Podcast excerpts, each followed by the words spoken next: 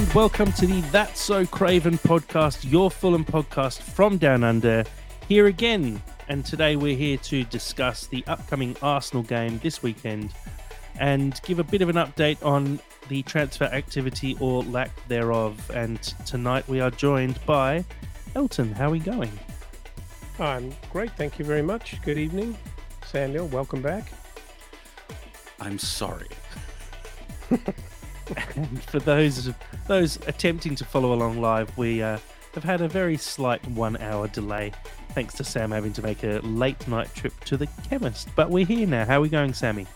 Look, Okay, I went to I went to the chemist. I went to the chemist to support my loving partner.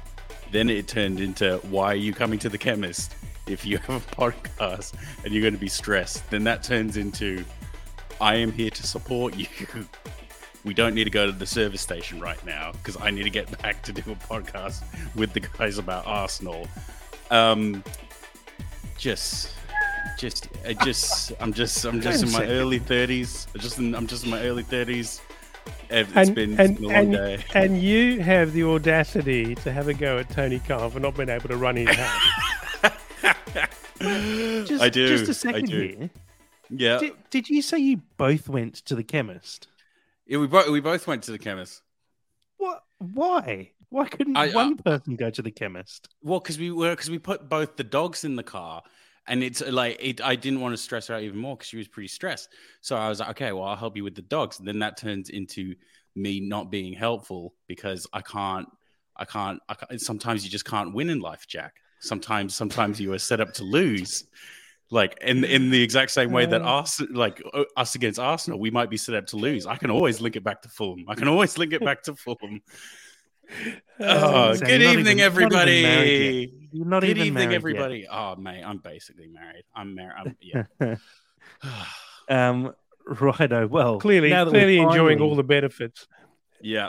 Now that we're yeah. we're finally here and ready to uh, to actually go, let's let's get into it and let's talk about the upcoming game this weekend. Um, it's one that I don't think any of us are super excited about because we are playing against Arsenal, who are currently unbeaten this season. Admittedly, we're only two games into the season, but um, we play them on Saturday night, Saturday the twenty sixth of August, a three pm kickoff local time. At ten pm AWS time, midnight in the east coast of Australia, and in the US, Pacific time, 7 a.m., and Eastern time, 10 a.m. kickoff. Sammy, I'll throw to you first. Um, how, how are you feeling going into this game? Because, you know, it's not been the most wonderful start to the season for us, uh, on or off the field. Does it feel like this is coming at a good time or a bad time? In a word, negative. Um, uh, like Arsenal as well have seemingly gotten better, dare I say, in after this most recent transfer window, picking up Rice. I feel like they have um, beefed where they needed to beef, and we have leaned when we needed to beef. So um, it, I'm I'm not hopeful. Miracles happen. Um, I, I, I if I were a betting man, I wouldn't like it. Um, yeah, like it's it's it's it's gonna be David versus Goliath. Uh, it's at the Emirates as well. We- There's always we- two sides to bet on, you know, Sam.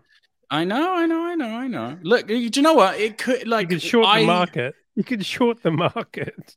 like the okay these two games coming up these two games coming up something amazing could happen something incredible could happen like i i like to i like to lean on the side of hope but it's very likely that this is going to go terribly wrong. Yeah, I mean, I don't think we're we're sitting down and you know, I even if I look back to when we first did our predictions, uh, what four or five weeks ago, we all looked at this game and and put goals against us um, at the at the very high end, and I think um, we weren't expecting to get a result in this one, but it feels maybe even even more like we're we're just not in the right position to be taking on a team like this, and and similarly next week as well against Man City, where you need to go into these games with a lot of confidence. You need to believe that you can take something from them, and I, I just feel like we're not there at the moment. Dad, do you do you think Arsenal are just going to walk over us like we saw them do last season? So I've been thinking about this, and in in um, I, following the theme that I really believe um, that Fulham need to be very different in all of the ways that they do business, from transfers to how they go about taking on the whole market.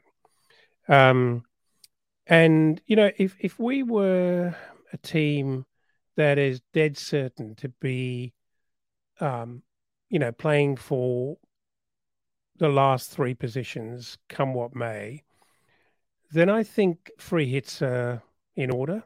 I don't like that word, and I I don't think many managers worth their salt think in those terms. But I actually think that I think that's kind of a dumb way to go about um, playing a very big, very, very good team to just have a free hit and hope for the best. Because you're more than likely to completely lose your structure and completely get routed. And I think what you've got to do is try to learn as much as you can and find out what, you know, where it breaks down and goes wrong for you when teams press you really, really hard. You know, how, how do we respond when we can't get the ball and simply they won't give us the ball and all these kinds of things. And, and you know, it's just like those big moments thinking about when the Lionesses played the Matilda in the quarterfinals. It was very evident to me that the Lionesses had the experience and just knew what it was like in all the big moments. And yeah. I think um, we we as a kind of new kid on the block with not a bad squad, but by no means an, an Olympic squad. We we need to we need to be the best we can be with our resources. So I think it's you know it's it's, it's like uh, attending a masterclass when you play Man City and Arsenal and maybe a couple of others. And I think you you got to take learnings out of it and maybe reduce the um, expectations that you're going to win 3 0 and not be disappointed if you lose 3 0. But if you learn something out of it, brilliant. Mm. I think it's worth noting as well that the majority of this team has gone up against um, Arsenal and Man City, and they actually fared really, really well. Um, even if we're not in crazy good form, the, the we're not going up against strangers. The only thing is they've just gotten a bit bulkier and better, for lack of a better word, and like we've we've just taken a bit of a blow. But I mean, Vinicius uh, statistically shows up in big games. Palhinha's back. Um, it's it. There's there's definitely a possibility here. It's not all doom and gloom, but it's not. It doesn't. It's just not nice. It's not ideal. Well, I mean, if if we look back to that Arsenal game last year, where we did have like you say, the, the team is not hugely different. Um, we we did get absolutely flogged by Arsenal last time around, and they they I think from memory they could have easily put seven or eight past us. I would have thought on on their day, and if it weren't for Bernd Leno having another barnstorming game, um, uh, I, I do agree though we we are maybe not as weak as we're making out that we are. I think we do still have that strong spine. Admittedly, Tim Ream is going to be out of action. But we're just not looking as sharp as we were towards the end of last season when we were putting in some of those good performances against Man City, against Arsenal, against Man United. Um, and obviously, we don't have the outlet to score goals at the moment, which I think is a massive issue for us because going forward, we we just look like we're a little bit weak and and meek as well. Maybe we we just look mm. like even if we get into the right position, we're not actually going to finish anything. Um, so it, it is, for me at least, a little bit of a worry going into this game that um, I, I think early season, these opposition sides at the top of the table are looking to make their mark. And th- this is where you lay the foundations for a title challenge early season. If you drop points now, you have to make them up and be chasing for the rest of the year. And Arsenal will be looking at this game going, let's be really clinical. I, I've seen some people, some Arsenal fans, in fact, putting predicted lineups out for this game and saying, "Oh, let's rotate the whole squad, give some of the other guys a chance because this game should be a bit of a walkover. And I, am 100% sure Arteta's not going to do that. There might be a little bit of yeah. rotation, but he's going to put out a very strong side and make sure that they're very clinical and they put us away early if possible. Similarly to how they did when we played them last season and they were 3 0 up at half time. And then you can rotate and start introducing other players. But I feel like this is going to be a really tough game for us. I think that if if you look around the the pitch, I, I always feel we've got six or seven players, including our goalkeeper, who really on on a good day can match it with pretty much anyone in the Premier League, give or take, right? However, we are struggling to score goals, and that's a topic for discussion that will continue until we resolve that position. And you know, when you when you're playing against the very very best, you can be having a great day, and it's uh, incredible competition and arm wrestle all day, and I'll have three moments of brilliance and put three goals past you in, in a moment. And so it, it's completely believable that there could be four goals in the back of our net. Um, and the game might uh, not seem that one sided, if you know what I mean. Yeah, I think I mean, the use of the word clinical there makes makes the most sense and strikes a chord because Arsenal, we've seen it before, they are clinical. You give them an opportunity, mm. they'll score a goal.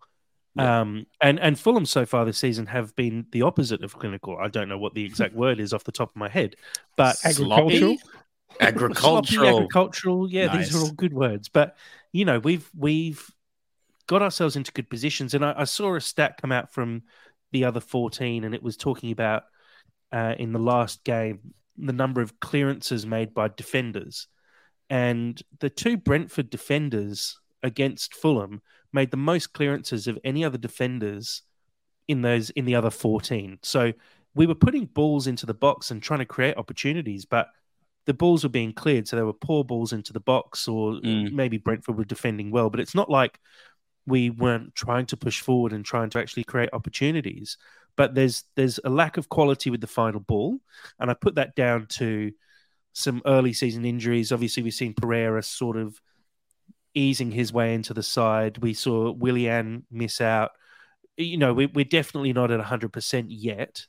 We're getting there, but we're not there yet. Um, and and so I, I feel like that's the difference between the two sides, and it's always the difference between those sides at the very top of the ladder and the sides at the very bottom. Is that those sides like your Man Cities, your Liverpools, your Arsenals, you give them an opportunity, and they take it and they they they put teams away easily. Mm. And that's what we need to be aiming to do is just not make any sloppy mistakes because we saw it against Brentford, who I don't put up there as one of the top six sides in the league, but we gave them a handful of opportunities and they put us away. One sloppy mistake from Diop, they had a one on one chance and he put it away really well. And then we gave him a penalty and they put the penalty away and it's 2 0 game over. We it's... are not doing that at the moment where we get an opportunity. We, we can't finish at the moment, it seems at least. It's going to be really interesting um, because this is Silva's first week without Mitrovic, without Mitrovic into consideration. So I'm really fascinated to see how we actually approach that because we've been playing the same um, cross into the box for Mitrovic to head, even when he's not there, just so we keep the guys in that same frame of mind. Um, if we're starting with like Vinicius, for example, we usually play more to his feet. So and I imagine this is probably going to be the first week that we see really how Marco Silva actually wants to play. Maybe, maybe, maybe it's going to go back to doing the exact same thing that we've been doing before, but we could see an entirely different style of play now because we're not we're not considering that anymore. So I'm, I'm I really I re, I'm really in the dark on this one as how I reckon. I reckon the first thing that's actually happened is that Marcus Silva's reduced the, the, the his intake of anti anxiety medication now that Mitro's out the door? Ha. Yeah. Well, uh, I, I, think you're right. We we do need to change our style, and we saw when um, Mitro was banned last year and out injured as well. It took us a really long time to adapt and and start playing a different way. And I think that will surely be fast tracked now that he's completely gone. So it's not mm-hmm. like we we have to continue to play that way because Mitro will come back eventually.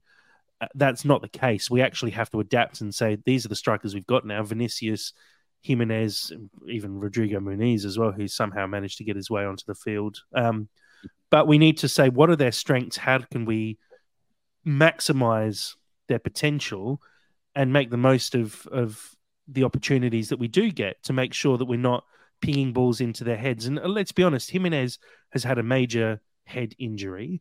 Yeah, he I doesn't don't like look him. quite as confident with his head, Yeah, and so I we need to be playing the ball into his feet. Yeah, if Yeah. I cracked my skull, the last thing that I'd want to be doing is confidently trying and like head the same way that Mitrovic does. Like it's not that that I I always thought that was a bit off, and it kind of made me wince a little bit.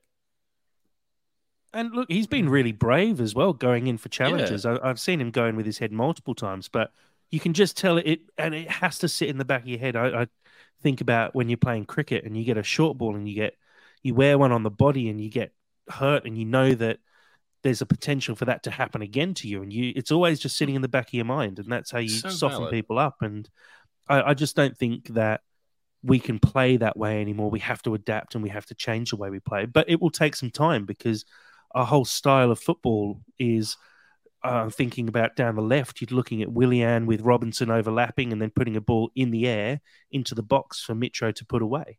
We need to change the way we play now, and and we saw it a few times where we saw some cutbacks along the ground where we saw Harrison Mm. Reid and Pereira score a couple of goals last season, but.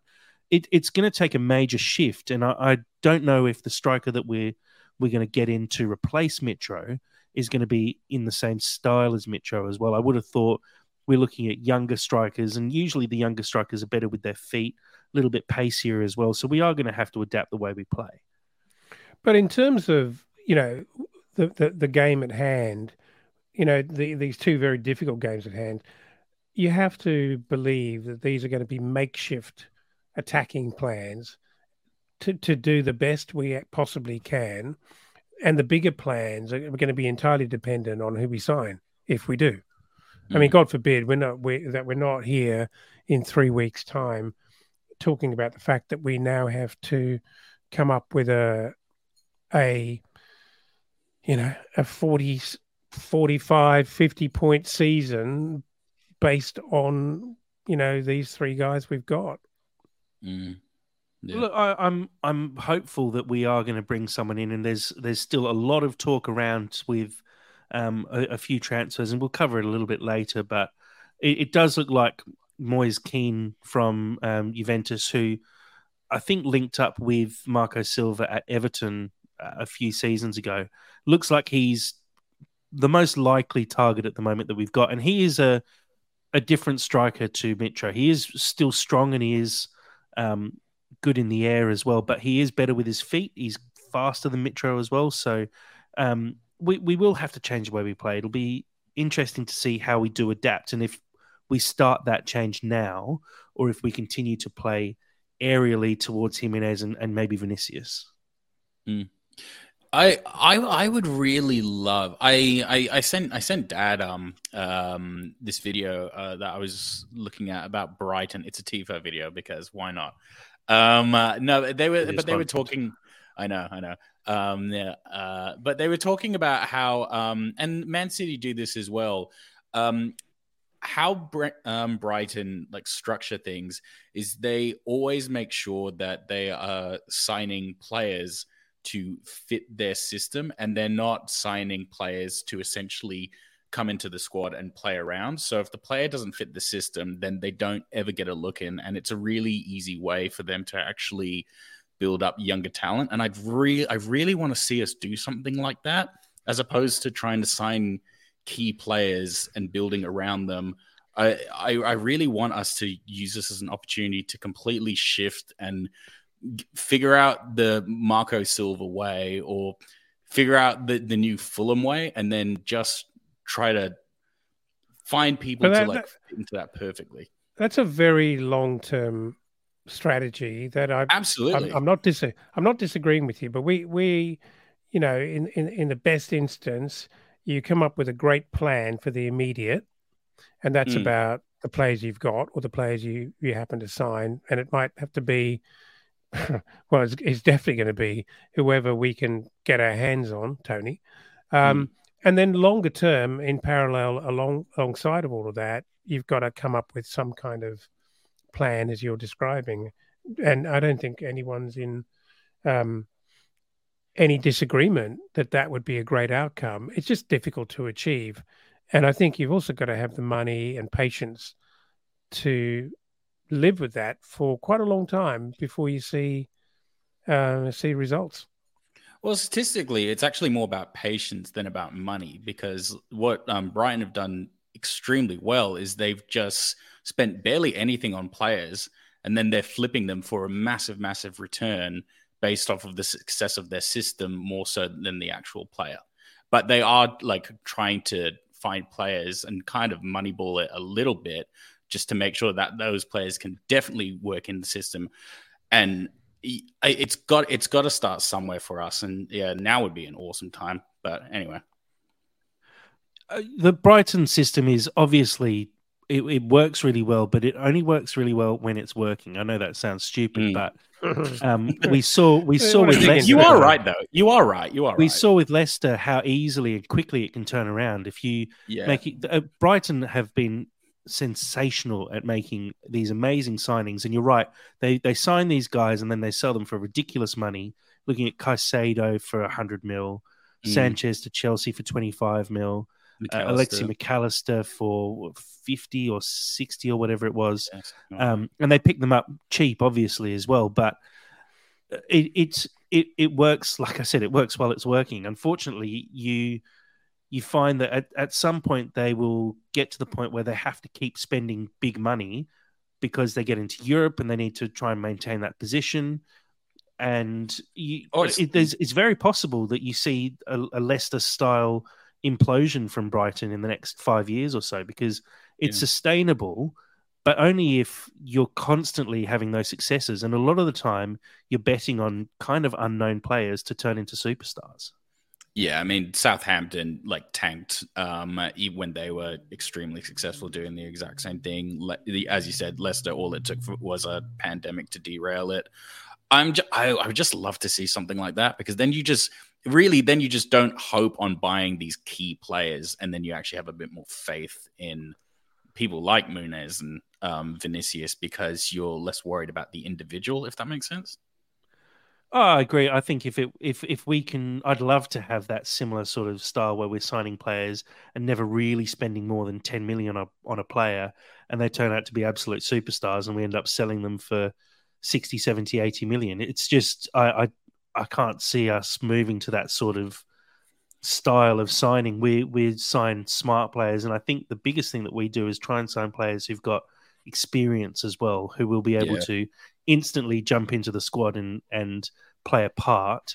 Whereas Brighton think to the future a lot, and they mm. do it really well, and they and they well, find that, people who are going to grow into those positions.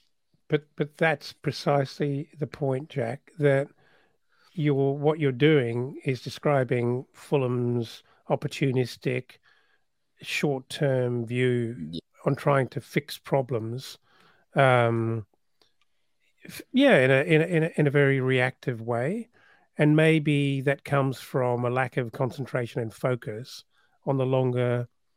I, I, I know I'm kind of retrofitting what I believe is the way Tony Khan approaches this, with with a with a lack of kind of autistic focus, if you know what I mean. um, um, because because I think um, again, I this this isn't a Brighton podcast, but what I I get a sense from Brighton and and and Brentford as well that they are very focused on all that it takes in the short and long term to build a successful football club. Mm. And I don't get that feeling from a multi-franchise owner. Um, I think in part as in part as well, though, um, we we have been a yo-yo club for the last seven years, effectively. I know we did stay up last season, but we haven't had the same amount of stability that Brighton have had over that time. So it, maybe it does get to the point where. How long have the Khans owned Fulham? They've, uh, I think, ten years now, and we've been mm-hmm. up and down for seven of those. Mm-hmm. So, and, you know, they've spunked hundred million in at least one transfer window, and then saw us have to pay that off over a period of four years, where it's just hung over our heads the whole time. And I think they're worried about making the same mistake again, and I, I do understand that. And I think if we had a couple of seasons in the Premier League of, of a bit of stability, we might be able to move to that model eventually. But I think there's just not enough faith that we will continue to be a Premier League club for the foreseeable future. And it's it's about trying to build that platform to then build a Brighton model on top of it. Mm. Well, it, I mean, it's kind of a prop. Sorry, Sam. It, it's kind of the intrinsic problem with, can I say nepotism? or family companies. sure. That why not? You did that. No, that the, the problem is, you know, if if if you were developing the entire club on the basis of excellence, and a, a manager or, or director of football spent a hundred million pounds and it all went to shit, they'd, they'd probably be replaced. And someone who could do that job, as more experienced, could do their job would come in. But we, we don't have that situation. And we, we're, we're having to kind of learn on the job. Mm. And so you you are stuck with that. I do think I do genuinely believe that the Khans, um, like specifically Tony, and I, I genuinely believe that Tony doesn't do anything without Shahid's approval. So I, I, I know Tony's the poster boy, but I kind of lump them together. That's me with my conspiracy hat on. Um, I think they have gotten better, but uh, as we kind of touched on before, I don't think they're quick learners, and I think that this um, everything that's happened, I, I don't, I'm not 100 percent sure that they're fully prepared for it because I mean we touched on this last pod. I, I Jack, I do think you're right. I think um, they have in previous seasons always got it through on like the last deadline day but again, I think I truly believe that this this is a different year. This is a different season. This is a different this is a different atmosphere in football, and I don't think that they're quick enough to figure this out. I don't agree with that. I, I can't imagine. It, okay. It's very clear. The manager has said multiple times we need five or six players. I can't see a way that we finish this transfer window without signing four to five. Maybe we might not get all six, or but it's very possible that we also scattergun and, and sign four loanees on the final day of the transfer window just to plug a gap. I, I don't mm. think we're going to not be able to sign anyone. I mean, these transfer deadline day deals happen in a couple of hours. It, it's it's rushed usually, and you maybe don't get the best deal sometimes, but uh, I I had a quick look and saw on transfer deadline day every season for the last three years we've signed at least two players. Um, so I can't imagine we're going to get to deadline day and not sign two players minimum. And I would have thought, I mean, looking at the reports of Moise Kean being close and Castagna being close today as well, I would have thought those two would close out. The Hudson Odoi deal is being held up because Chelsea want a 50% sell on fee, apparently. Mm. Um, and, you know, people are saying, oh, we're we're haggling over two million pounds that Chelsea want. Apparently, the the main reason we're just holding back is we we're saying we don't want to give you fifty percent of the sell-on fee for Hudson Odoi, which could be you know forty million if he goes back to the kind of player that he was eventually. Um, mm. So, I, look, I, I genuinely think yes, we, we're taking a long time, but we always take a long time. Uh, I also have to say I don't think the transfer business is solely done by Tony Khan. Alistair Mackintosh is the CEO of Fulham, and he has always been involved with all of our transfer dealings. And he gets quite an easy run sometimes and basically sits in the background because people focus on Tony Khan. There's a lot mm. that goes through Alistair Mackintosh's plate, and he was lauded when we had some good transfer windows previously. But when things aren't going quite as well, he does seem to sit very quietly in the background. So I'm not not 100% sure we can put all the blame on Tony Khan and, and put it all down to nepotism, for example. Nah, he's just a poster boy. And... Yeah, for sure. And that's what that's what you get as being an owner and being involved. And he likes being a poster boy as well, which is fine. He also seems to take a fair bit and doesn't mind it either. He's not mm. Coming out whinging and saying Fulham fans are horrible and keep being mean to me. He just stays quiet and keeps posting about AEW and how great wrestling is. Um, anyway, let's have a quick look at the form. I mainly want to do this because I made some new slides and I think they look quite nice. It does look nice. The last two games for Fulham, obviously the 1 0 win against Everton and the 3 0 loss against Brentford. And Arsenal, their last two games, a 2 1 win at home against Forest and a 1 0 win against Crystal Palace. Now, those results don't look overly impressive, but I don't think they tell the whole story either of um, how good Arsenal have looked this year. And, you know, like Mhm. you said, Sammy, they've made a couple of good signings as well. They are probably still gelling a little bit, but still some some good victories there. Nottingham Forest and Palace, um, you'd expect will be fairly solid mid-table sides this year. Um, Mm. So a fairly good start to the season from Arsenal. A quick look at the table: Arsenal currently sitting fifth, behind, as we've talked about, Brighton sitting first with a goal difference of plus six. Arsenal third with a goal difference of plus two, and Fulham currently sitting in thirteenth. Uh, interesting this season, and I, I saw someone say it's it's quite an interesting stat that Luton and Burnley, I think, play on Friday night, maybe, uh, and it could be that after two games, uh, two rounds of football in the Premier League, fourteen different teams have actually won a game, which just shows Mm. that this season it's it is quite open, and uh, I think it's going to be one of those years where you want to try and get to forty points as soon as possible. And so it is going to be important for us to be picking up points throughout the year. Um, let's have a quick gander at potential lineups. Now, there's a couple of talking points here. Um, firstly, very quickly, I assume with Tim Ream out, we're all backing Calvin Bassey to start. Yeah. Yep. And are we backing Diop after his mistake as well to maintain his spot? Or do you think there's a potential for a couple other changes there? Hmm, I think I think on balance, Diop's probably going to keep his spot. Um, I, I, I, don't, I don't think he's got lines and homework from from um, Silva. I, I, I bet Silva threw a book at him in the in the change room at half time, but um, no, I, I I don't I don't see Tosin coming back in. I think he's out the door. Mm. Also, as well, with somebody like Bassey, you want to like free him up as much as possible. So you need that anchoring. Um, and I, I can't really see um, uh, Tosin being a better alternative than Diop at this stage. Yeah. Um, the other sort of questions around this lineup, obviously, there's a few fitness issues. Palhinha, Pereira, and Willian all not 100 100%. Um, but up front is probably the one sort of area where I'm not 100% sure who starts here. Um, Jimenez, for me, hasn't looked overly impressive in his two outings so far.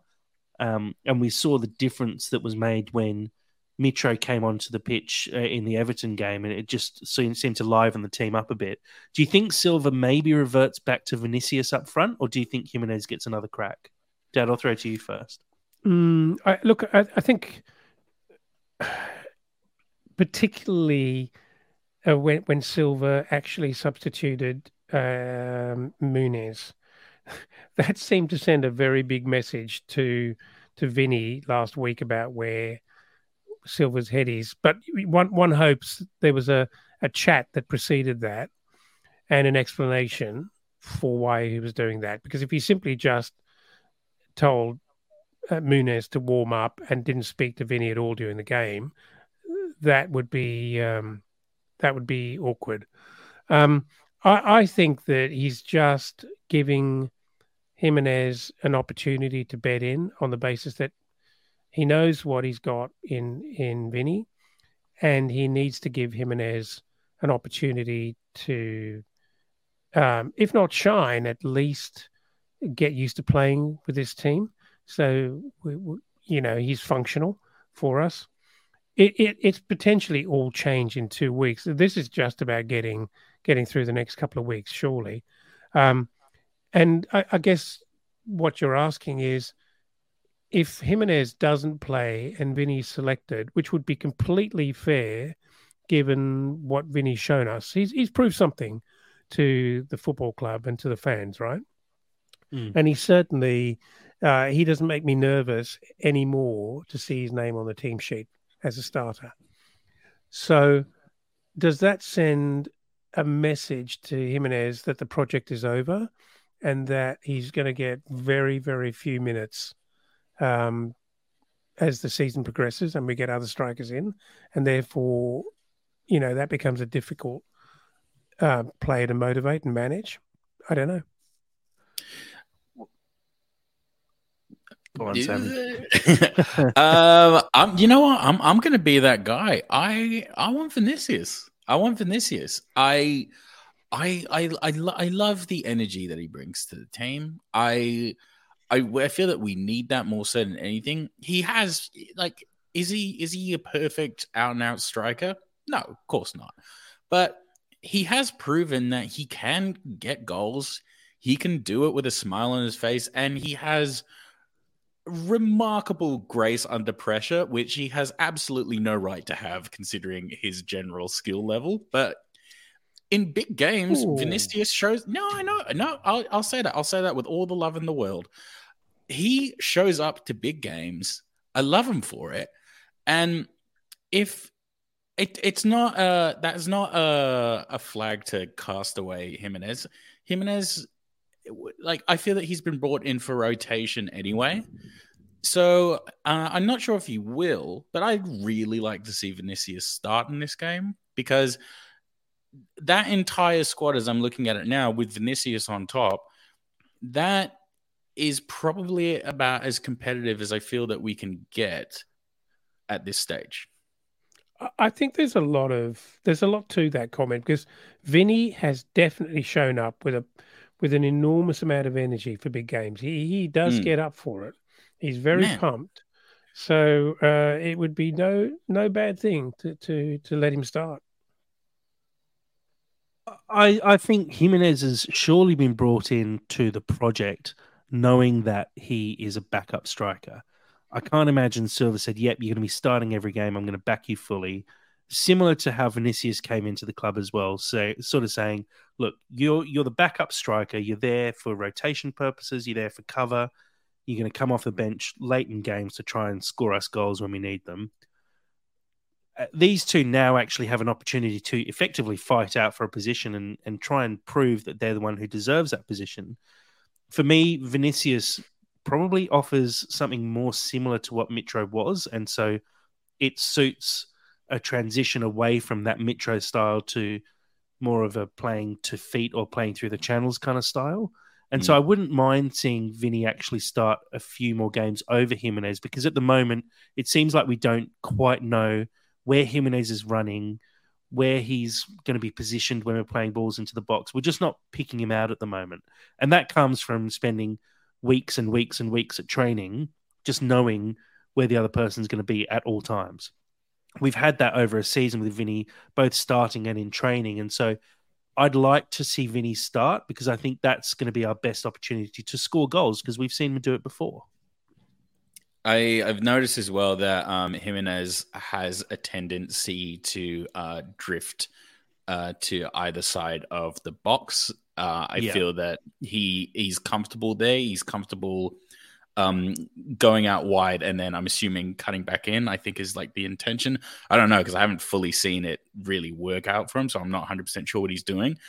I can guarantee you, at least Vin- Vinicius, he might not get the ball every time, but he's at least staying in the box. And I like that because you can be an amazing player, but if you're not playing position, uh, like, yeah. Yeah, I, I I do agree. Um, Jimenez did seem to drift wide a fair bit, and sometimes you want that from a striker. Um, I think that actually is perfect for a striker who comes off the bench late in the game yeah. because they've spent the whole match marking Vinicius in the center, and all of a sudden Jimenez is pulling them out wide, and you create opportunities through the middle for other players to come through. But uh, we, I, I just think we're not quite ready for Jimenez yet, if that makes sense. And I don't know if we ever I will it. be, because I think we might bring in someone with a again a different style and just back them to the hilt from there. Um, so yeah, look, it's it's a it's a toss up for me. I I won't be upset if Jimenez starts, but I think I'd like to see Vinicius more so than Jimenez um, up front for us. Uh, any other thoughts on the potential lineup for us here? Obviously, there's a lot of maybes with potential injuries. We saw Willian not 100%, Palhinha Pereira not 100%. Any other thoughts there? Does um, Lukic, for example, get in over Reed, or do we think we're going to start Reed again? Oh, I, I think Reed will start. Um, I don't think Cairney will start. I doubt. I, I, I don't think. I think um, Lukic becomes a key consideration if Palhinha is not there, even though it's kind of a weird one because it's not really his role. But I think if Palhinha is not there, suddenly Lukic um, is a better pairing with Reed in Silva's mind, I think. Um, and I'm look, I'm I'm hoping, I'm hoping Palhinha does start, and even if he even if he doesn't make it past, you know, the hour mark, um, the, the the story will probably be in full Technicolor by then, and Arsenal will probably have, um, yeah, uh, put put us into a corner. Let let's say that's quite possible. At which point, you know, may, maybe it's the uh, optimal point to actually rest Palhinha and try something else. Yeah, very very possible. Let's have a quick look at a potential Arsenal lineup as well. Now, there's at least one enforced change here. Tomiyasu picked up a second yellow card against Crystal Palace, so he will be suspended. Um, again, it was very similar to Tim Ream's, where I'd say realistically it shouldn't have been a second yellow card. Um, but I think that's the reality of the Premier League that we live in now. That uh, we're going to see a lot more players getting booked and a lot more second yellows for very minor, minor incidents. Um, so uh, expect I think it's worth putting money on Palhinha to pick up more yellows than he did last year, seeing he's he's already got one and he's only played about thirty minutes all season. Mm-hmm. Um, expect uh, Zinchenko to come in at left back, Partey, Rice, Odegaard through the middle, uh, Saka and Nketiah and Martinelli up front. Sammy, just your thoughts initially on this Arsenal side? Yeah, look, I mean, with this formation and um, with the way that Arsenal typically set up, you would think that you can um, literally just flood that midfield in the way that we could potentially do, and then you would be able to create some serious opportunities.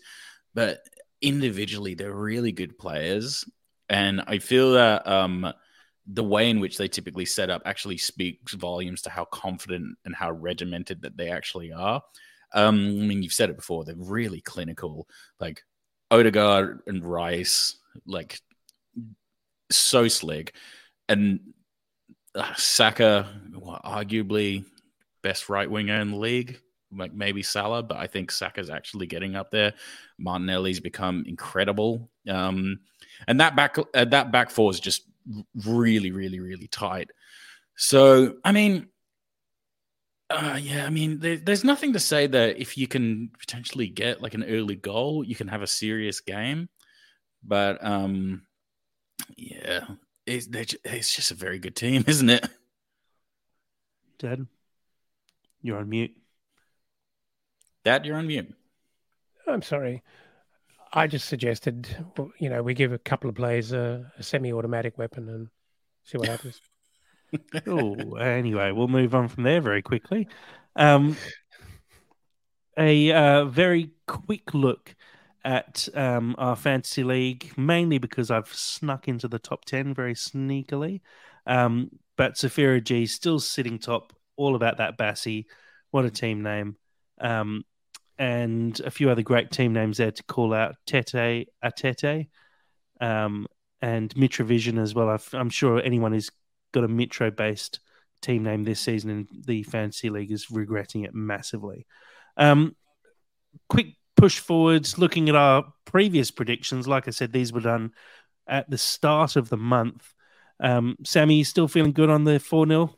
Yeah, I I kind of am. I don't I don't like that I am, but I kind of am. Um, yeah. I, I'm yeah, you, I'm just add, adding up all of the Yeah, I'm adding up all the scores, and so I, I get nine two, and I'm just wondering whether that is a possible scoreline. Um, Wondering how we score two goals, to be honest. yeah, me right. too. Uh, But, but a genuine question for you, Dad. Though you've, you've mm, previously predicted three one. Do, Mm. do, where do you see us scoring a goal? Who who does the goal come from? It's a great point. uh, Oh, that's a difficult question, isn't it? Um, look, look, Bobby De Cordova why- Reed. why It's couldn't- always Bobby. maybe Willian. Tell me he he couldn't score. Tell me Harry Hmm. Wilson couldn't do something ridiculous. Tell me Pereira couldn't score a penalty, which give is awarded for us uh, for a really soft penalty. Mm. Um, At least or Mitro maybe won't be Vinic- wrestling the ball away for a penalty this Yeah. time around. yeah, Yeah, or we'll maybe tell me Vinicius can't score in a big game. Um, so we, we we we do potentially have a goal in us. We just don't have three against Arsenal. Uh, The Mm. only the only point of um, consideration is whether three is a fair number to Arsenal. You know, you, you have actually drawn on a really, really interesting point because I actually really like our success rating when Mitrovic isn't taking penalties because the guys have kind of proven that they're actually quite proficient. Like I'm pretty sure um, Pereira hasn't even missed a penalty yet. I think he's taken about four or five. Um, so you, I mean, all it takes is just one wrong move in a the box. And, sorry, All it takes I is getting a penalty in the first place. and then just get in the shutting down, first. and then just shutting down. Yeah, Like, Yeah. ugh. I'm I'm I not hope- I'm not I hope we're not hanging our hat on. I hope we're not hanging our hat on trying to get a, a penalty to win this game. But yeah, look, I, I think um, oh, I, I predicted 2 1 initially. I'd say a, a 2 0 or a 3 0 is probably more realistic from from where we are at the moment. I, I really hope that um, Palhinha comes in, and maybe it's it's something that we do. Maybe we rest Pereira and play Palhinha, Reed, and Lukic as a three in front of the defense, and go Yeah. a little bit more defensive and play on the break with Willian Wilson and Vinny or Willian Wilson and Jimenez up front. And maybe we do try and park the bus a little bit to sneak a draw, and we could be surprised by it. I- I'm not not hanging my hat on it at all, but it's not out of the question. We do have like we are we are being very negative right now because of like the general tone of like the past week or so. But we we do have proven goal scorers. Like it's not like it's not out of the question to say that like none of our guys can score. I think we're just like a bit emotionally broken. But um like there's the, these are all the same players. We've just taken a hit. So yeah, may, may, I don't know. Maybe I am being too negative saying it's a 4 0. Maybe it could. I reckon maybe Jack, you could be right. It could be a two-one. It could be like the last time we were at the Emirates when we snuck something through, and then, I mean, that was that was that game was way tighter than we thought it was going to be. I don't know. It's the, these. I feel like these big games when you're kind of like a mid-table team, it can really go either way. Um, I don't. I don't know what kind of punditry insight that is, Uh, but No, yeah. I, I think I think you're right, Sammy. Four 0 sounds about great. About yeah, correct. no, yeah, yeah. You're Um, right. Look, I, I like you say, you never know with these games at the moment, and with the the officiating this season. uh, You know, Arsenal get someone sent off because of something really stupid, like we saw in the under 21s game. I don't know if you guys saw the highlights of that, but I can't remember who it was. It might have been Dibley Diaz got himself sent off for blocking a throw in being taken quickly. And he was basically trying to, he was sort of on all fours, didn't get out of the way of the ball quick enough. The opposition player made a bit of a fuss of it, and he got a second yellow card for it and got sent off. Hmm. It, it's not out of the question that an Arsenal player does something stupid like that, like like we saw Palhinha just kicking the ball away in a bit of frustration, and the referee, because that's their prerogative this season, brandishes a second yellow card, and all of a sudden we're playing against a ten man Arsenal. Hmm. Admittedly, we might already be three 0 down, and it's you know ten minutes left in the game, but you, you do never know. Like these these things can happen if it's a penalty, like we saw against us. Someone gets sent off, and we win a penalty, and we we do sneak a one 0 lead. There's a potential that we hold on to that because we do have good defensive players in Palhinha and Bassey and Diop on his day is a good defender as well, and Leno in goal is, you know, has to be considered one of the top three or four keepers in the league at the moment. yeah. So I, I I think we're not being negative. I think we're just being a bit realistic, and maybe more realistic than we usually are when we look at those the, the Brentford um, predictions where we were sort of very much saying we've got this in the bag and we can win this game. And I think we were maybe a little bit unrealistic there, where a draw was probably a fair result based on the way we played. Um, uh, I, I, don't think we're being too harsh, but I, I, think there's a lot of work to be done by Fulham in this transfer window to actually get us to the point where we can be a little bit more positive because realistically we'll have a stronger squad at that point. Like like you've both said, we haven't lost the main core of this squad. We've just lost a talisman and a bit of a poster boy for Fulham, and and that has definitely brought the mood down a little bit over the last few weeks. But you're right, we do still have that core of a group there. We just need to build on that because that core isn't enough, I don't think, to keep us safe as a guarantee. I think we need to strengthen from here to really give ourselves a chance of of finishing above that 40 point mark. Silence yes. means yes, yes, I'm right. Yes, yes, yes. Um, so, guys, let's quickly have a chat about some transfer news. Um, there's a bit going on at the moment. Uh, we, we, won't go into it too much because, like I've said, it's all rumors at the moment. So there's not a huge amount to talk about. We did delay this podcast recording. We were going to do it um, yesterday, but Sam's been at the chemist for 24 hours so far. It's true. Um, it is true. I only have myself. Uh, no, we which is we genuinely were going to record. We were. It's your fault. We were going to record yesterday, but we said let's let's sit sit on this for 24 hours and see if there's some news coming out because we really want to be able to cover some new signings and we were all sort of a little bit hopeful that something would happen. It's just been radio silence. There, there it does seem like a few things are starting to progress. The main ones being Moise Kean from Juventus. Um, Fulham have spoken with Juventus about Moise Kean. I believe there's some sort of agreement on personal terms with Kean as well. Um, I believe he's quite keen to link up with Marco Silva again, who he's linked up with previously. Um, you know, young striker. It, could be one of those players who we bring in and he just clicks under Silva. He he obviously didn't have a great run when he played um, for Everton previously, but I think maybe under Silva with this team behind him, he might be able to do something quite special. I I I I, I am speaking from my heart here, and maybe it's just my my inner nature talking, but I at this stage, at this hour, I I don't have faith that like that we're going to sign who we need, and I know I know that that's bad, and I know that I should um, be hopeful, but I I'm so broken, and I I I'm genuinely predicting that like it comes deadline day, and we just go, is that it? Is that it? It's like that's that's what I am seeing in my brain, and I maybe that's wrong, but I. So, so Sammy, you for... genuinely think from here to the end of the transfer window, you think we're going to sign no one? I just, it's almost kind of like I can see that happening more clearly than us signing who we need. Like, may I don't, I don't, I don't know who we potentially sign. Um, I.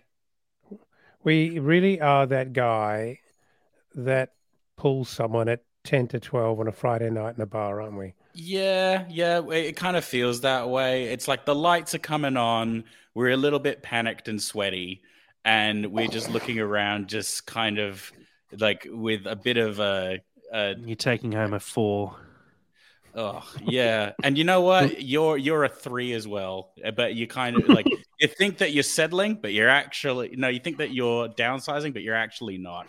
And um, like uh, I worked in nightclubs for a really long time, so I used to see that like in real time, and it was so funny because literally lights go on and then the panic sets in, and uh, that's Tony Khan at this stage. Uh, this stage. I, I, I mean, everyone knows that we need to make signings. There's so much noise around it. Mm-hmm. I can't imagine we're not working hard to make something happen in the background. I just can't see us going through a transfer window and only signing three players. On average, we've signed 10 to 12 players every transfer window for the last like seven or eight years. It, yeah, no, and I get that. Unlikely get... when we, especially when we need signings, important signings. It's unlikely that we're going to then not be able to sign anyone. There's there's thousands of players out there who we could potentially sign. So get, yes, which, we might which not get actually, the... which which makes us look so bad, doesn't it? I know. That, like that's Given the thing because like said because like like I've I've got friends who are Spurs fans, for example. And do you remember that season where Spurs just didn't sign anybody? Like, and everyone just went, "What? Why are you doing?" But they anything? couldn't afford to sign anyone. That's the problem. Well, yeah, no, and I get that as well. But I'm just like in my brain, I'm just like, maybe this is that season, and I would love to be wrong. I desperately want to be wrong, but I'm just like my maybe it's like me keeping my like emotional like guard up. I'm just more picturing like coming to deadline day and just being intensely confused and saddened rather than actually seeing us uh, seeing the picture. I don't know. I know. You guys tell me the picture. I want. I want to believe in it. If if you think about this, if, if your preferred way of dealing is to mop up whoever hasn't got a ride home Mm. on. You're really sticking to that of- analogy, aren't you? Uh, I really am. That metaphor is working for me. Well, I love the way I just put it out there, and you guys actually finished it. But um, why wouldn't you, if if you know or if you accept that you're not very good at this, and your preferred way is to pick up a bargain, you're never going to get you're never going to get 100% of what you really should get or what you even want, and you're going to have to make do with just half a dozen players that that you hope are going to be somewhat useful to you at the right price. So, Why so wouldn't yours- you? No, no. Why wouldn't you have a dual pronged approach and go, okay, I'm not very good at, at actually, you know, cut and thrust of actually competing with all the other clubs across the whole window. I need a long run at this. So I'm just going to focus on my key players, my, you know, my spine and my from goalkeeper to striker. But if I haven't got those positions set, I'm just going to pay a lot of money on a loan and I'm going to take my time, and it could be a year over two windows to kind of swim in the shallows somewhere where no one else is looking and find a gem. Because we we we just no one wants to play with us. No one wants to actually do the deals the way we want to do it. And it's obvious every So you- single one of these um, deals that we got half excited about have petered out. Every single one of them. Name So- me one that's actually. I mean, the the Jimenez thing was bubbling along. Happened quite quickly. We knew nothing about Traore, and it just Well, happened. the Calvin Bassey, the Calvin Bassey one, that bubbled for a while. Not that um, long. It happened quite no, qu- quickly. That was really it quick. happened. It was over a couple of weeks that Calvin Bassey one. He was flaunted. Remember, we were looking at a number of different defenders. He was one of them. He went as a Yeah. possibility, and then he disappeared for a while, and then came back as a possibility again, um, because we turned away from that guy from Southampton, Salisu, and turned our attention to But- I, I But you know what I'm saying, though. If, if you take a really results-oriented focus and go, "I'm nervous about spending millions and being stuck with high wages if it doesn't turn out," why not actually spend big hundreds hundreds of thousands on a couple of killer players that I'm not stuck with forever? It's not a long-term solution, but it sorts out all this anxiety that we have over can we, can't we score goals. Get a goal scorer. He's going to cost you three hundred thousand pounds a year, a week. Get a goal scorer. Right? It's a lot cheaper than you know spending forty million pounds on a on a someone who is not even proven. So you're We- saying it's so you're saying it's better to buy a round of for a group of friends than buy five cocktails for one person. I don't even get that metaphor. I I'm thought we saying- still at the bar. I thought I'm were still at the saying- bar. No, I'm saying you get a absolute proven assassin because staying up is the key objective. There's no other objective here. But not- but th- this this is a silly thing to say because we can't buy a proven assassin in the market at the moment for the amount of money that we have. Also, we- one we- I said- injury and then it's all So going to I shit. said loan. I said loan. Uh, you who are we going to loan? Who's a proven assassin who a team are happy to give you on loan, effectively give you for free for a season, where usually you don't pay all of their wages. Maybe we would say we'll pay all their wages, but no one's going to allow a proven assassin to go away on loan for a season. I mean, the, the only I, I person like, who's like, out there who who is a possibility of a loan move is Lukaku at the moment. I was And literally going to say Lukaku. He's I- not coming I, in. I'd take I would take him, but I, do, I mean he hasn't proven himself to be a very quality goal scorer in the Premier League for his last three or four seasons in the league. There, Mm. there's it's it's just not realistic. I, I also the the idea that we're mopping up and trying to take what we can on deadline day is kind of true in a way because we've never really signed like our key players on deadline day, and I don't expect we're going to sign our key striker on deadline day unless a deal is really struggling to be struck for a player. I, I genuinely think this Moise Kean deal looks like it's the closest to happening, and it'll happen maybe by the weekend. Um, we've we've previously signed Vinicius and Willian on deadline day. We signed Nathaniel Chalobah as a deadline day deal. Um, Kenny Tete was a deadline day deal. Um, who else? Like like these aren't And- your key and- players And who are. Mbabu was a deadline day. Yep. Um, it, it's not your your you know key man. They're not signed on deadline day. It's picking up interesting little deals on deadline day that improve the depth of your squad. But you know, if if you go back to the conversation we were having about the potential starting lineup against Arsenal, we're saying we're pretty happy with the majority of that squad. How many signings do you guys think we need to make to at least find safety again comfortably this season? If you if you're looking at the squad and saying we're pretty happy with it, are you saying we just need to replace Mitro one for one and then we'd be happy? I, Oh, I think we'd be reckon- happy with an with an eleven if we if we replaced Mitro and got a superstar striker, and and fifty million is not chump change. Um, you're then left with a problem that you're very vulnerable to injuries. You can't rotate. I reckon. I reckon we've got we've got to sign like a minimum of six to seven players in order to guarantee uh, safety this season. Like I can't, I can't, I can't see. Like, if we sign less than that, I genuinely think we're in serious trouble because then all it takes is a one, God forbid, two injuries, and it is it really becomes a shit fight. And knowing the age of our squad, the profile of our squad, can all but guarantee we're going to have one or at least two and potentially even three injuries throughout the entire season. So I'm I'm I'm worried, man. Although I That- do like the idea of Lukaku coming. I I I I, I want to believe that. I, I don't know how you can justify the fact that we need six or seven players when we've lost Kebano, um, Solomon, and Mitrovic, and you're saying we need three extra players on top of that effectively to And, be even a and chance of honest, Jack, surviving. these, these are not just these are not our analysis. Silva's actually come out and said it. He wants. He said he said we six need players. five players. Yeah, I don't think we need six or seven players to be to then be a chance of surviving. I think we need from here. We definitely need a, a starting striker, and then I think it's just backup after that. We we're not realistically who's getting dropped out of the starting lineup.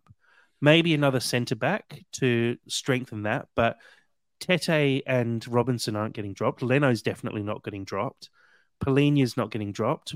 Willian and Wilson need some some backup and some some people challenging for their positions, but I don't think we. I, I think we're like I said last podcast. I think we're catastrophizing the situation here. I, I think there's a handful Well- of players that need to be signed, but not much more than that. No, you know what's actually happened. Um, pr- prior to Mitro leaving, Silva, a lot of what Silva was talking about was what he needed in order to push on and meet his ambition and work towards Europe.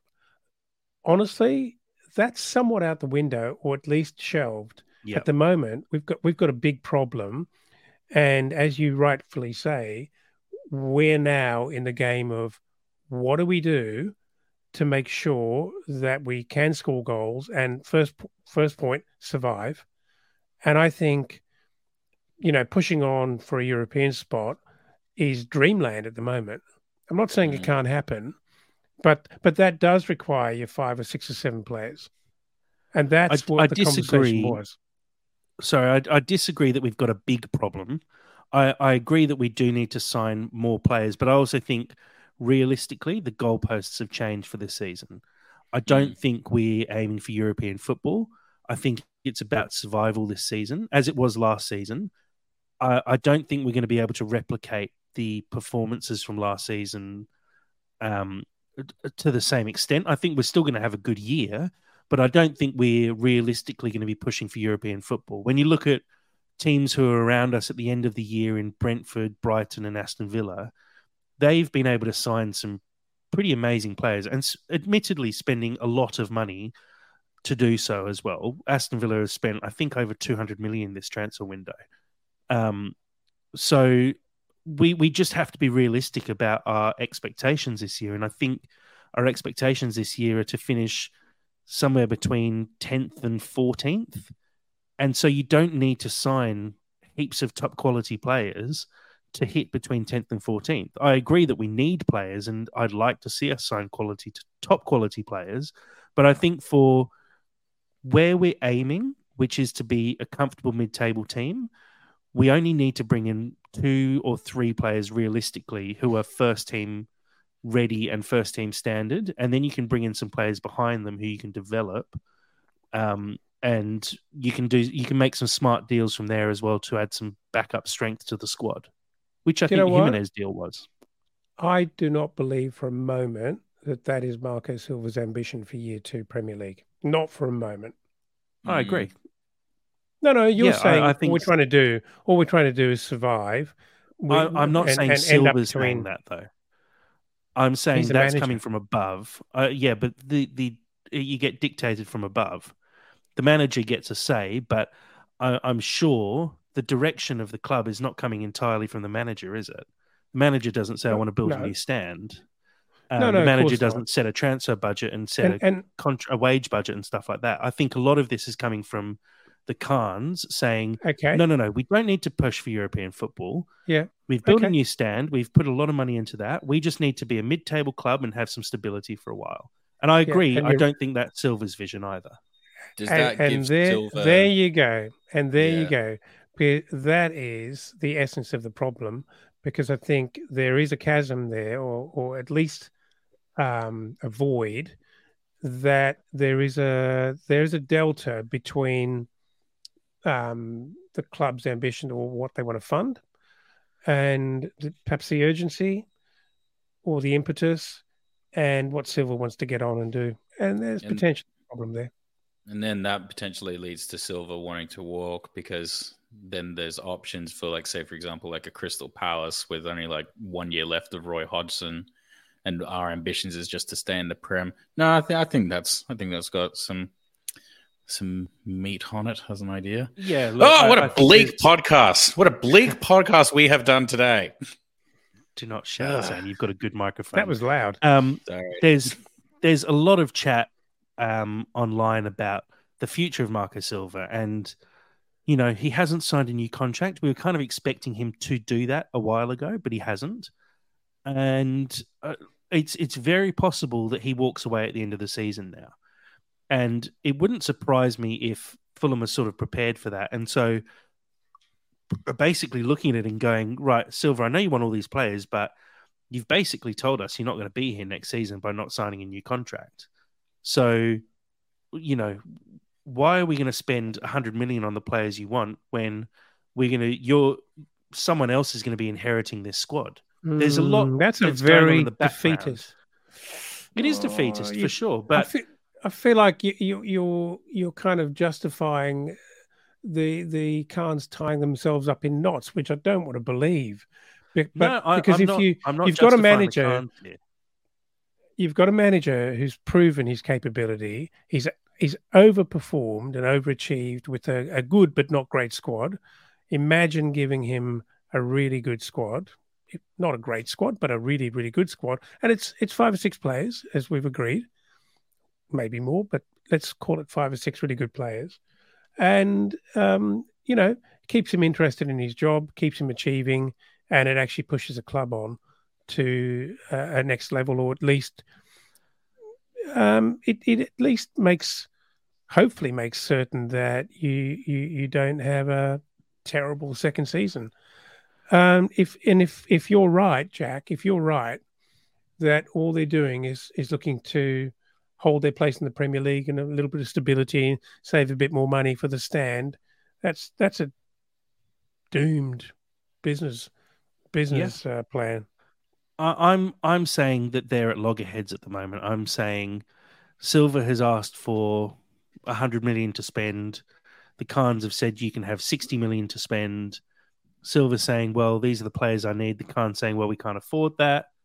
Um, and we don't want to do that because we're happy to be a mid-table club. I, am saying there's a lot of friction behind the scenes, and I, am not being defeatist by saying Silva's going to walk away, and I'm I'm not defending the Khan's decision here either. But I, I'm saying I I can see when when you sort of piece the story together and try and piece together why things are happening, it starts to make a bit more sense.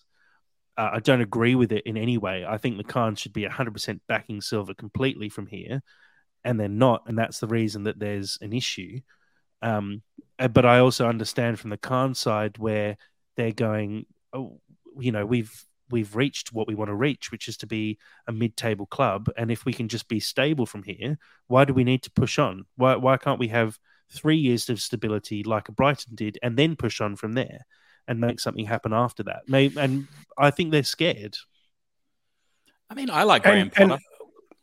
And but everything you're saying is if if if this is true, and it makes perfect sense, if what you're saying is very very true, um, there is a real problem because Marcus Silva has options. He he'd have yep. plenty of suitors, plenty of suitors, and that would be that would be a kind of own goal and mismanagement of a great situation that we found ourselves in by an anxious owner who doesn't want to push on. That 100%. that would be that would be a great shame. And like yeah. we've said so many times, these tensions exist all the time between managers and owners. And typically, you'd expect owners who made their money to be good business people and the managers to be great at managing teams and ambitious. And that's kind of borderline the extent of it and you, you you need to defer to the owners who, you know, uh, need the adults in the room, if you like, that need to manage the big problems, right? It, it would be such a travesty if we have the constituents to push on with a really good manager who's confident and starting to get a whole room, um, change room, believing in him. And he he doesn't get the backing. That would be a travesty. I agree, and I think we're we're seeing a bit of that travesty at the moment unfolding. Um, and look, I I, I think we're still going to bring people in this transfer window. I just don't think um, it's going to be the six or seven that Silva's asked for. I think we're realistically going to see four come through the door, and I'm not 100. percent We won't know for certain, but I'm not 100% sure they're all going to be the players that Silva actually wanted to come through the door either. But we, we're going to have to wait and see. And I think it'll be quite apparent very quickly if those players are, are players Marcus Silva really wanted straight into the first team. And, um, you know, we saw with Mbabu, Shane Duffy, guys who got bought in fairly late on and basically got cast aside very, very quickly. I think it'll be very clear if the players that get bought in are – just to try and appease the numbers that Silva has asked for, or if they're actually genuine quality players that Silva wanted in the first place. Um, well, the exciting thing is, Jack, that when next we sit down to talk, um, based on your timeline of key players being closed and, and signed before deadline day, we should have some uh, something great to talk about. We'll sure. be talking about Moise Kean's hat trick at the Emirates. Um, fingers crossed. Um, but look, guys, I think we can probably wrap it up there. Um, as we said, there's still a lot of transfer work to be done. As seven, eight days left in the transfer window, eight days and a handful of hours, maybe eight hours left, I think. So um, a lot of business still to be concluded, and we're getting to the pointy end now. Um, I've I've thrown it all out there and said we're going to get the business done in time, and tried to dampen Sam's doom and gloom. So let's cross our fingers that it does happen because it'd be pretty sad if it doesn't. Um, so look, I think we can um, finish there, guys, and yeah, like like you said, next time we talk, hopefully there's some good news. Um, I don't know if it's going to come from the Arsenal result or if it's going to come from the transfer market, but I do hope that we're maybe a fraction more positive next time we sit down and chat. Uh, we'll wait and see. Sammy, thank you for eventually joining us tonight. Thank you. And you know what? I always I, I love I love the way that we approach these subjects sometimes. I I like the discourse and I like that we all came with an earnest genuine opinion. We didn't necessarily disagree, but I feel that every Fulham fan base was represented here, and that's what you get on the That's So Craven Fulham podcast. We love having you around. I re- I had so much fun. I appreciate it a lot. Thanks, guys. Yeah, I like it when you rock up on time. We're going to do that thing where we tell you that um, the podcast actually starts at 7 p.m., but we'll actually start at 8 p.m. and you'll get there just I, as we begin. I actually do that with Paris all the time all the time. Oh, you're going to see the other side of that next next time we sit down. No, thank you for staying up late for this one, Sammy. It's uh, much appreciated to have your chat. And uh, Dad, thanks for joining us tonight. It's a pleasure, and uh, I'm. I said this a couple of weeks ago. I'm really looking forward to not having to talk about something we're not very good at, and that is transfers. I just oh, want to honestly. talk about. I just want to talk about football and what's happening next week. Ugh, can't wait. Yeah, I agree. Uh, it's just it's just frustrating talking about rumors constantly when you just don't know what's actually going to happen and how it's all going to pan out. So, um, yeah, another. I think we're going to squeeze two podcasts in before the window closes, maybe even three right. at a push. Yeah. Um, but uh, yeah, fingers crossed. By the time we sit down next, I think actually we'll sit down next Thursday, and it'll be the day before deadline day. Um, so we'll we'll have a really good understanding of where we're sitting because, like I said, I can't imagine we do more than two deals by the time uh, deadline day rolls around. So looking forward to sitting down after this weekend, though, and like I said, hopefully being a little bit more positive. But until that time, come on, you whites.